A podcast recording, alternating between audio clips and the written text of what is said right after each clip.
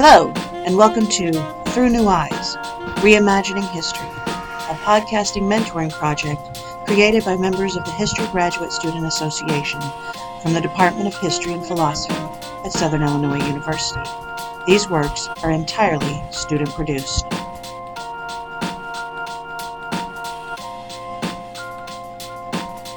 Welcome back to another special episode of Through New Eyes Reimagining History. This is undergraduate Ryan Jurich from Southern Illinois University, and he is talking about Neville Chamberlain.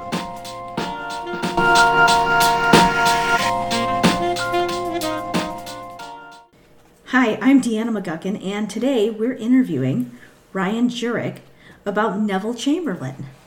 Ryan, can you tell us a little bit about Chamberlain for those who have never heard of him before? Sure. So um, Chamberlain served as prime minister directly before Winston Churchill, um, pretty much at the outbreak of World War II, and that's that's largely how most people remember him. Um, of course, there's a lot more to him than just that. That was sort of towards the end of his life and the end of his career, really. Um, before that, he'd served in Parliament for years and years and years in all sorts of different positions, um, cabinet positions, backbench positions. Um, before that, he served in industry. Uh, served maybe isn't necessarily the right word, but he um, he did work um, in industry, managing businesses. Um, he was also, um, and before that, he was actually mayor of Birmingham, which was a position that his father had held. Um, so there's sort of a legacy there too of his family. He had a very important family, especially in terms of politics, on both sides of the aisle, really, in British politics.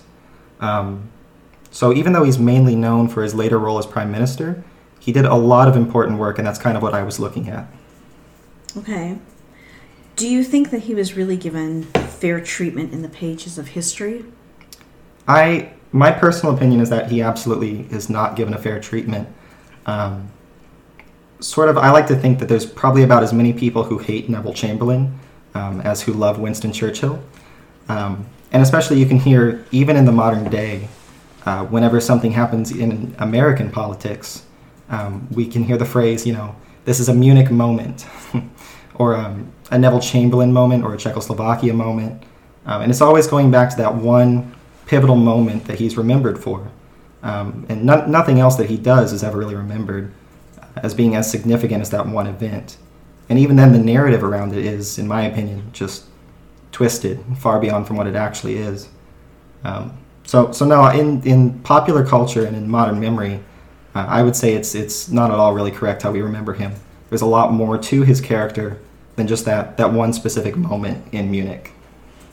For those that don't know, what is the Munich moment that you refer to? How is that? Uh, sure, yeah. So the Munich moment, um, and it, has got a number of different names really that you could call it by is whenever uh, Neville Chamberlain, of course, there were other people there, but Neville Chamberlain's the one who's popularly remembered, at least in American and British culture, uh, signs a document with uh, Adolf Hitler, uh, giving over the Sudetenland of Czechoslovakia, um, reneging on some past treaties. Um, the Czechs, of course, were not even invited to the table for that agreement, where a lot of their territory was signed over. And it's largely seen um, as probably one of the largest foreign policy failures of the 20th, uh, 20th century, um, where basically Chamberlain is given all of the blame um, for appeasing Hitler um, and, and giving him all of this territory without much of much of a fight at all. Um, and it's it's sort of a culmination of a long series of events. Um, so there's a lot more to it, really, but it's often just really refined down to this one moment where Chamberlain gets the signature from Hitler, signs over all this territory, um, doesn't try to fight it. This is how it's remembered. And then, of course, he, he steps off that plane whenever he lands back in Britain, waving a piece of paper in the air, saying, you know, peace, of, peace for our time, um, which is actually a quote from Benjamin Disraeli, a previous prime minister. Um, but it's, it's, you know, he's remembered for saying that. And then, of course, immediately afterward, World War II kicks off. So he's sort of forced to to eat his own words in the popular memory, um, which there's a lot more to it than just that one moment. But that's that's all that he's really remembered for a lot of times. What would you think that maybe if what would you think he needs to be remembered for in addition to that moment? What is some of the good things that maybe you think Neville Chamberlain did that he deserves some recognition for that history has maybe overlooked? Well, that's that's an interesting question because there's really kind of two sides to it, in my opinion. Um, to start off with, just the sort of the base response to what you asked. Um, he enters Parliament at the age of 49, which is incredibly late for for anyone in politics, especially someone as well connected as he is. Um, before that, like I said, he was mayor of Birmingham. Um, so really, he wasn't ever a politician in the usual sense. He didn't start his life expecting to go into politics. Um, he didn't start his life being trained to go into politics. Um, he actually, one of the first things that he's, he set out to do um, is to try to manage a, a plantation in the Caribbean. And it's a massive failure for his family. They lose something on the, on the order of like 50,000 pounds um, in this failure. But then after that, he comes back, he keeps working, he gets into Birmingham, he gets into local politics um, a little bit um, but it's mostly following his father's footsteps. And he's not really trying to campaign for a larger stage. He's not expecting to go up eventually to the prime ministership.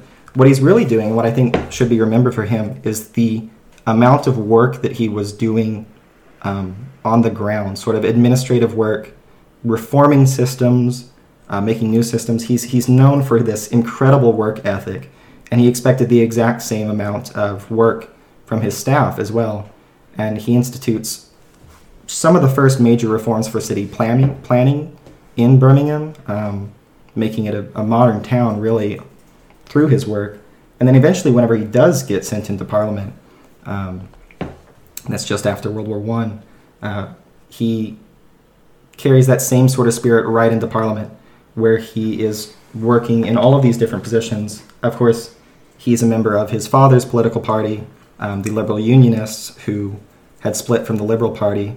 And there's so much more you could go into that with his father, because his father's such an interesting political character as well. Um, probably far more engaged in, in politics than Neville was at that point. Um, but once, once Chamberlain does get into office um, and starts working, he works in all of these different positions. Um, for instance, he's um, he was Minister of Health. Um, he was also appointed Chancellor of, Ex- of the Exchequer, and these are incredibly important positions. Um, and he rose up to these ranks really incredibly fast. And, and a large degree of it was because of the politics going on at the forefront that he wasn't necessarily massively involved with himself. Um, the liberal unionists, uh, for the most part, were refusing to serve in different governments for political reasons, whereas whenever he was given a chance to sort of do a public job and, and you know work for the, the betterment of, of people, um, he did it. He took the job and he, he went for it. And he, he did a lot of really great things. Um, for instance, one of the most important acts, and there's there's really a lot that you could talk about because he serves in these different positions, um, basically right through the interwar years. Every, you know, basically from the end of World War One right up to the start of World War Two, he's working in, in just really a strange number of positions uh, for someone who is of his stature. But um, one of the most important acts that he passes or, or, manages to get to pass is the Local Government Act of 1929, um, which completely abolishes these poor law boards.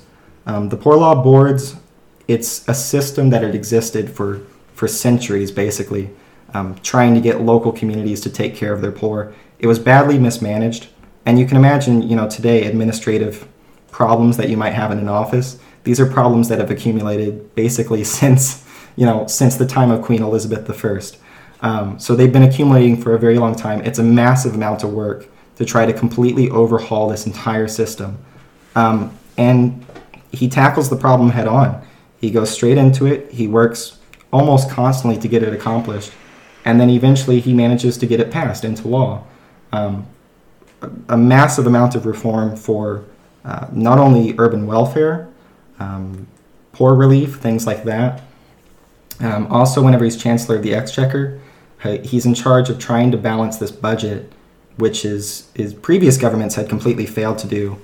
Um, the Macdonald government, for instance, which is one of the first labor majority governments, completely fails to tackle the budget crisis. Um, and, and he mostly manages to do it. He even manages to address um, the interest rate on Britain's war debt from World War One, brings it down from 5% to 3.5%, and then even past that time manages to, to lower it even more. Um, again, to try to get more spending into these social programs. So the amount of work that he's doing, I don't want to say necessarily behind the scenes because his family's still pretty ho- high profile, um, but a lot of work that's that's not remembered as well as a few of the major policy things that happened at the very end of his career just gets uh, really overlooked in my opinion. Okay. So if we call back to the Munich moment, that moment that he is so well remembered in history for, um, I'm sure he had advisors, cabinet members that were, I guess, around him during this and advising him.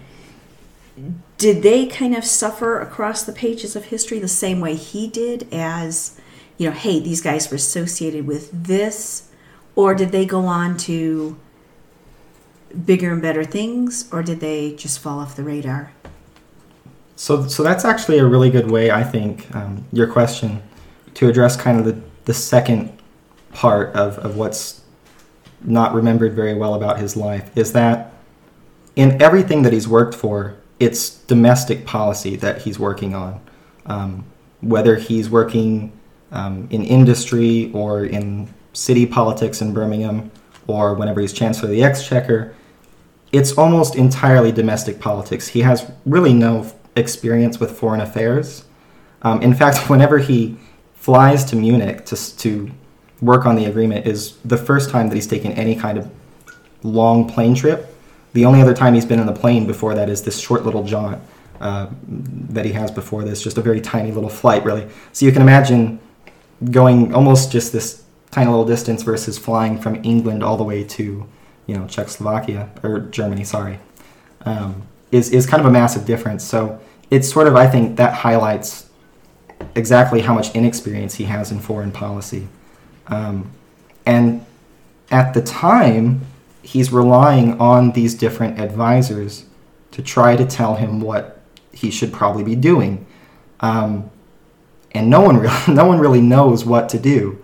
Um, the Conservative Party is, is still championing the appeasement policy, which he's remembered for as being his own policy, um, when, when really it was the policy of, of the entire party, had been for a very long time. Um, and, and the Labour Party, too, which was um, the other major, major party in politics in Parliament at that time, is also in favor of appeasement up until just a few years before the war begins. Um, so there's there's a lot going on on there. Um, there's a lot of disagreement about how he's supposed to handle it. Afterwards, a lot of his advisors in the memoirs write, uh, you know, actually we weren't in favor of this. We tried to advise against it. We thought that maybe it was a, a massive problem, um, you know, on the horizon, and we tried to advise against it. Um, but at the time, it was a very unclear situation. Um, and he doesn't he just doesn't really have a lot of the experience needed to try to tackle it two important names and these are important names because they come up pretty prominently later on in, in british political history that i do also want to mention that are related to this same event are um, anthony eden and lord halifax. Um, in in the the early years so in, in about and by early years i mean early years of, of neville chamberlain's final end of his political career kind of. Uh, so around 1937 and a little bit before that, Anthony Eden is actually serving as the, the foreign secretary. And um, whenever Chamberlain is trying to start to realize um, what is going to be going on with the resurgent Germany and, and Italy and everything, um, he proposes that they try to do everything they can to keep Italy basically on their side. Um, it, and it's it's appeasement policy, plain and simple, but it's been the policy of the Conservative Party all down the line at this point. Um, and whenever he starts proposing that they sort of concede to Italy and give in, um, that they agree that Italy has conquered Ethiopia, Eden threatens to resign. Um, and Chamberlain basically says, You either have to follow my policy or go. And Eden, who is a fairly experienced member of foreign, foreign policy, although he would have his own foreign policy failure later on down in future years with the Suez Canal, uh, chooses to resign. And most people in the party were extremely confused by this. They didn't think that this was something that Eden needed to resign over about appeasement. Um, so you can see how, how thickly this policy of appeasement is laid in, not only with the Conservative Party, um, but with Chamberlain's advisors as well. And then Lord Halifax, um, who replaces Eden as uh, Chamberlain's foreign secretary, is also entirely in favor of appeasement. And much later on, whenever Churchill eventually becomes prime minister, uh, right after the wars began in, in May 1940, Lord Halifax is actually the one still championing appeasement, um, arguing that Ch- Churchill basically needs to try to find a peace deal with Hitler, even as he's in the middle of invading France. Um, so to call Chamberlain the chief appeaser uh, is, I think, a little mistaken. I think that title should go to Lord Halifax for a number of reasons. Um, but it, it, does go to illustrate more closely to the point um, exactly how baked in this appeasement policy was to the party and to the advisors that Chamberlain was having to try to rely on. Wow. You've talked about how the Munich Agreement is received now, but at the time, how was it received in Parliament? And how did it contribute to his downfall as PM? So that's that's sort of the interesting thing, right? Whenever you look at this historically and not just through the popular lens. Um, again, not to go back to it, but in popular discourse today, we hear the terms over and over again. You know, this is a policy of appeasement. We can't go back to appeasement. This is a Munich moment. This is a Chamberlain moment. Um, there's a great clip. It's um, someone on Fox News being interviewed, and he says, "This is a, a church. This is a Chamberlain moment. This is a Munich moment." And the Fox host who's interviewing him goes, "Do you do you even know what that means?" And he just keeps repeating it, and it becomes pretty obvious later on that he doesn't even know what he's saying. So it's parroted about so much that it loses all meaning at, at a certain point. Um, it just is is sort of seen as this bad thing that happened. But of course, whenever Chamberlain comes back from Munich, um, lands, waves the piece of paper, peace for our time, it's applause. It's applause all the way around, not only from Parliament, but from everybody in the streets. Nobody wants to go back to World War One. Nobody wants to suffer through that again. Um, they think he has accomplished this magnificent crowning achievement. Um, he's actually, whenever he returns, he's summoned back to the palace to speak with the king. Uh, you know, first thing, urgent, get here as soon as you can.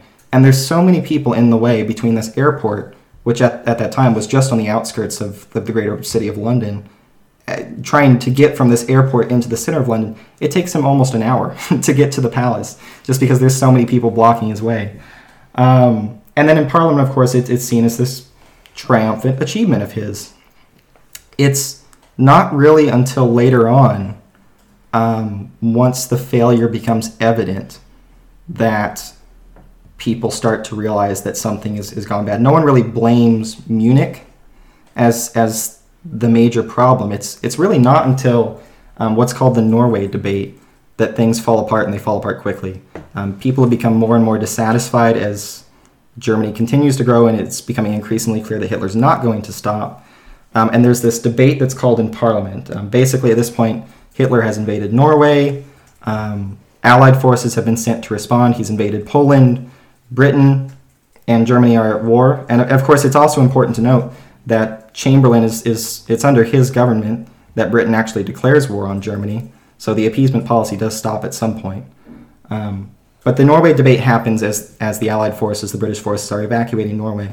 And Chamberlain's forced to try to defend his actions to the House of Commons, which is, has voted at that point um, just to have open debate. So there's not a measure on the table. They're just openly debating the conduct of the war, as is what the actual debate's titled, the conduct of the war. Um, and Chamberlain gives up and he gives this tired, defeated speech. You know, all of these, this policy, him trying to prevent another World War One, um, the policies that he's followed, you know, the Conservative Party line and, and everything that his advisors have been telling him to do, he's done, and it's, it's not prevented this war.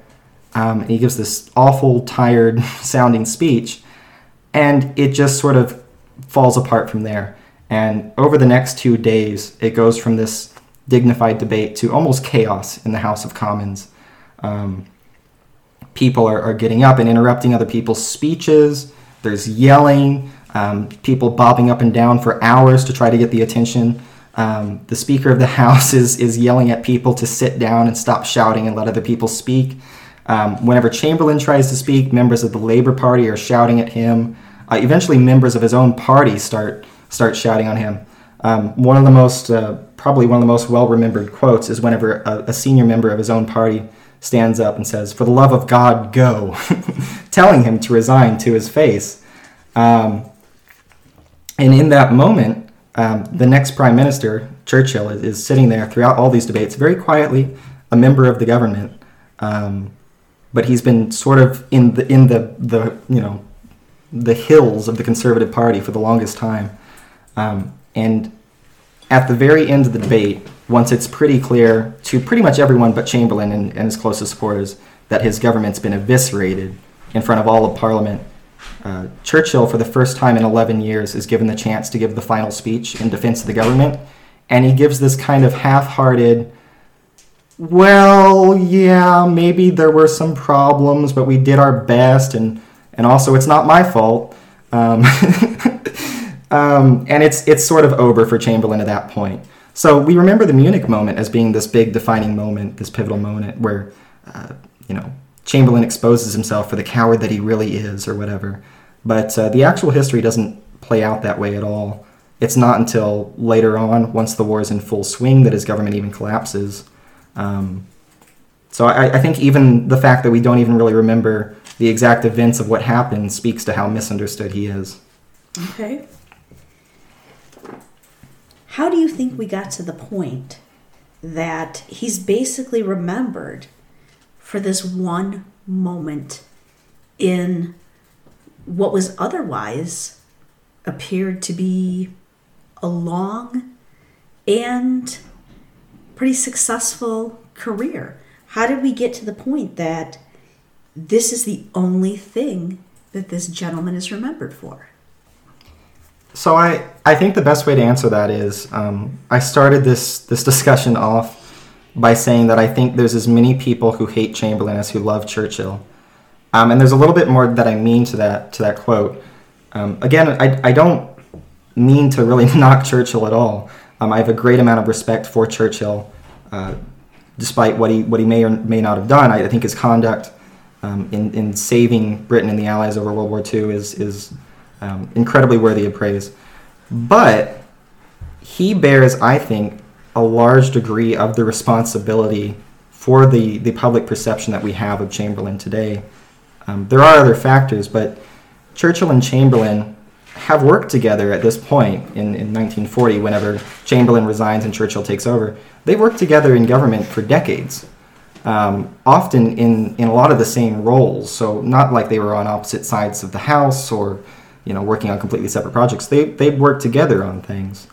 Um, and Churchill, in his memoirs um, that he writes a little bit later on, sort of just really tears apart Chamberlain's entire image. Um, and he's, he's tearing apart the appeasement policy of the conservatives and kind of reinventing himself a little bit too.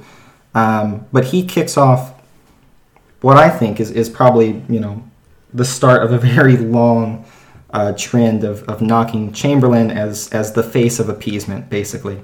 And it's not entirely Churchill. There, there's books that are published, um, even while the war is going on, um, talking about how awful Chamberlain was and that it's all his fault. Um, some of them published anonymously, of course. Um, so people who are either his opponents or his supporters, really all over the aisle. Um, and and I, and I think one final thing too to remember is that um, Chamberlain dies. He, he dies of bowel cancer about six months after leaving office. Um, he'd had cancer. He knew he had cancer even while he was prime minister, which is maybe partially explains why he's looking so defeated and sick at the end of his prime ministership. Um, so he's not really able to defend himself. And being someone who was recently ousted as prime minister, being someone who's being called, you know, the face of appeasement, nobody really wants to associate themselves by trying to defend him. Uh, some of his closest allies do, but a lot of them flock over to Churchill's side as soon as Churchill takes power. And Chamberlain, he doesn't get to write a memoir. Churchill writes several books um, and then goes on to live for decades afterwards, uh, getting to talk about um, what, what his side of the story is. And he's this national hero. Um, you know, so a lot of people are going to take his word as gospel.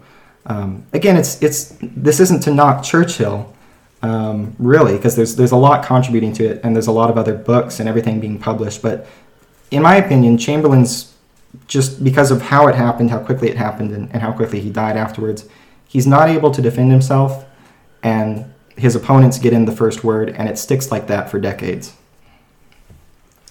Okay, so basically, you would say as maybe Churchill's popularity is growing, do you think that Neville Chamberlain's, I guess you would call it unpopularity, is also growing by about the same amount? Do you think it has a direct effect on that?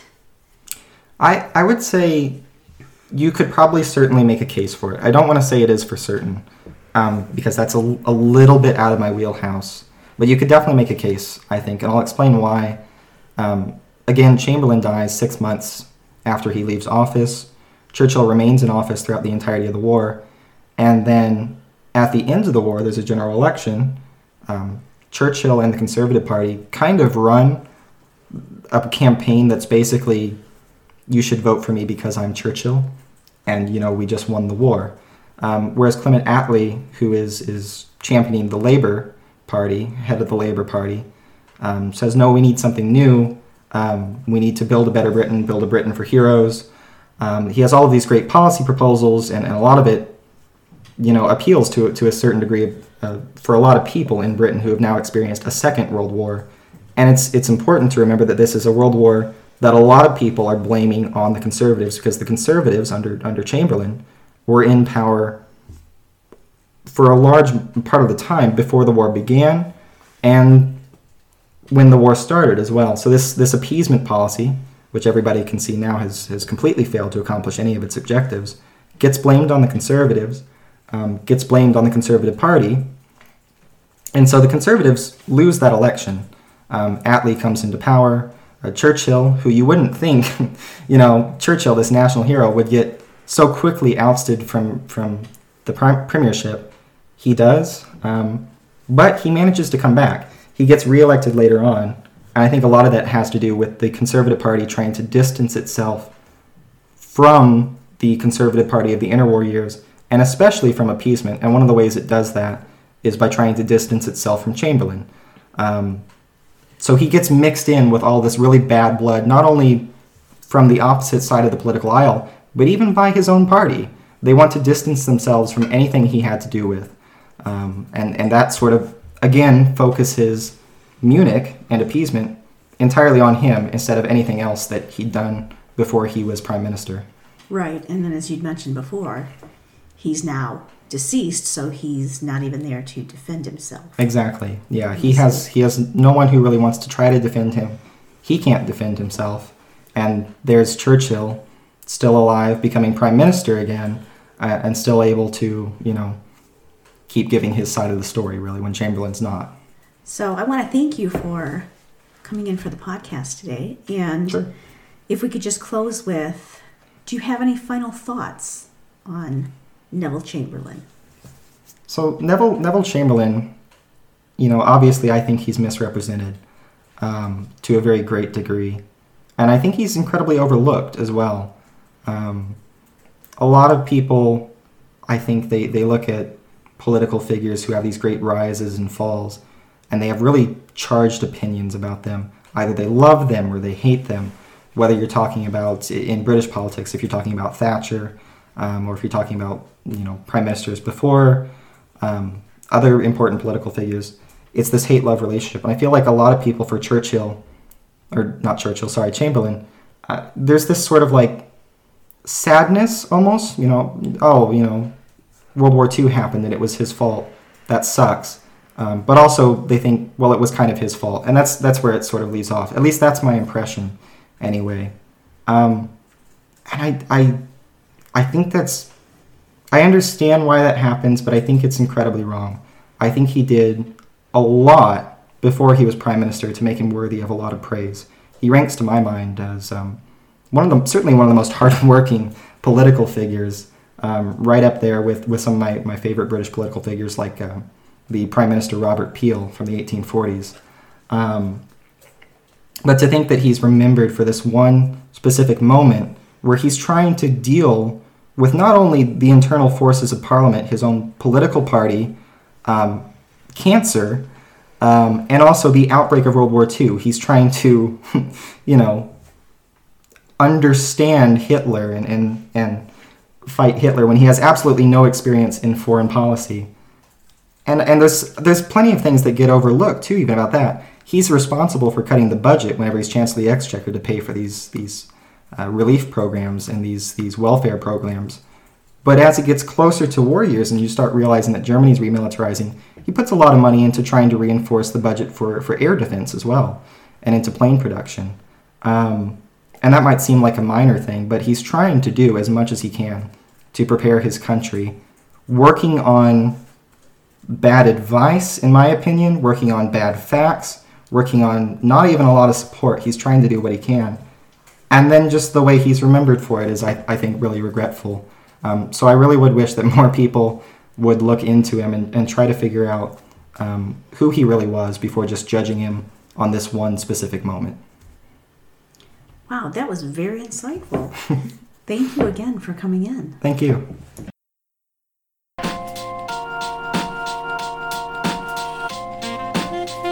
That concludes this episode of Through New Eyes Reimagining History. Special thanks to our podcasters. In addition, we would like to thank Dr. Joseph Schrammick, our faculty advisor, Project Coordinator Jody Salazar, Assistant Project Coordinator Joshua Cannon, Theme Song Composer Anise Coopwood, and our mentors George Hunt, Deanna McGuckin, Lydia Penzel, and Jody Salazar. Please join us next time for another episode of Through New Eyes Reimagining History.